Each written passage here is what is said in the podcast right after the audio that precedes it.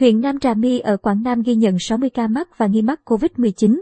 Sau huyện Phước Sơn và Nam Giang, tại tỉnh Quảng Nam có thêm một huyện miền núi xuất hiện hàng chục ca mắc COVID-19.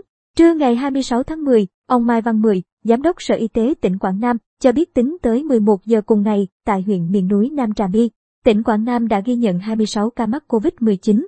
Ngoài ra, qua test nhanh trong buổi sáng ngày 26 tháng 10 đã ghi nhận thêm 34 người có kết quả dương tính với virus SARS-CoV-2, nâng tổng số mắc và nghi mắc tại Nam Trà My lên tới 60 người.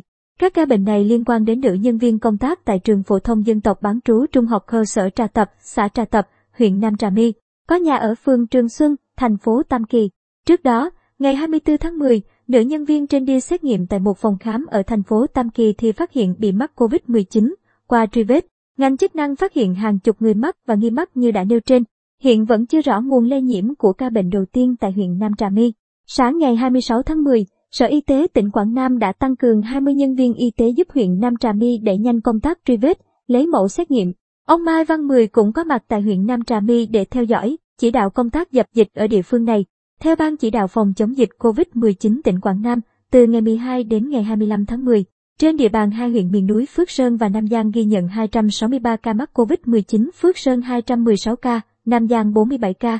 Được biết, huyện Phước Sơn và Nam Giang nằm liền kề nhau, riêng huyện Nam Trà My nằm cách biệt so với hai địa phương trên.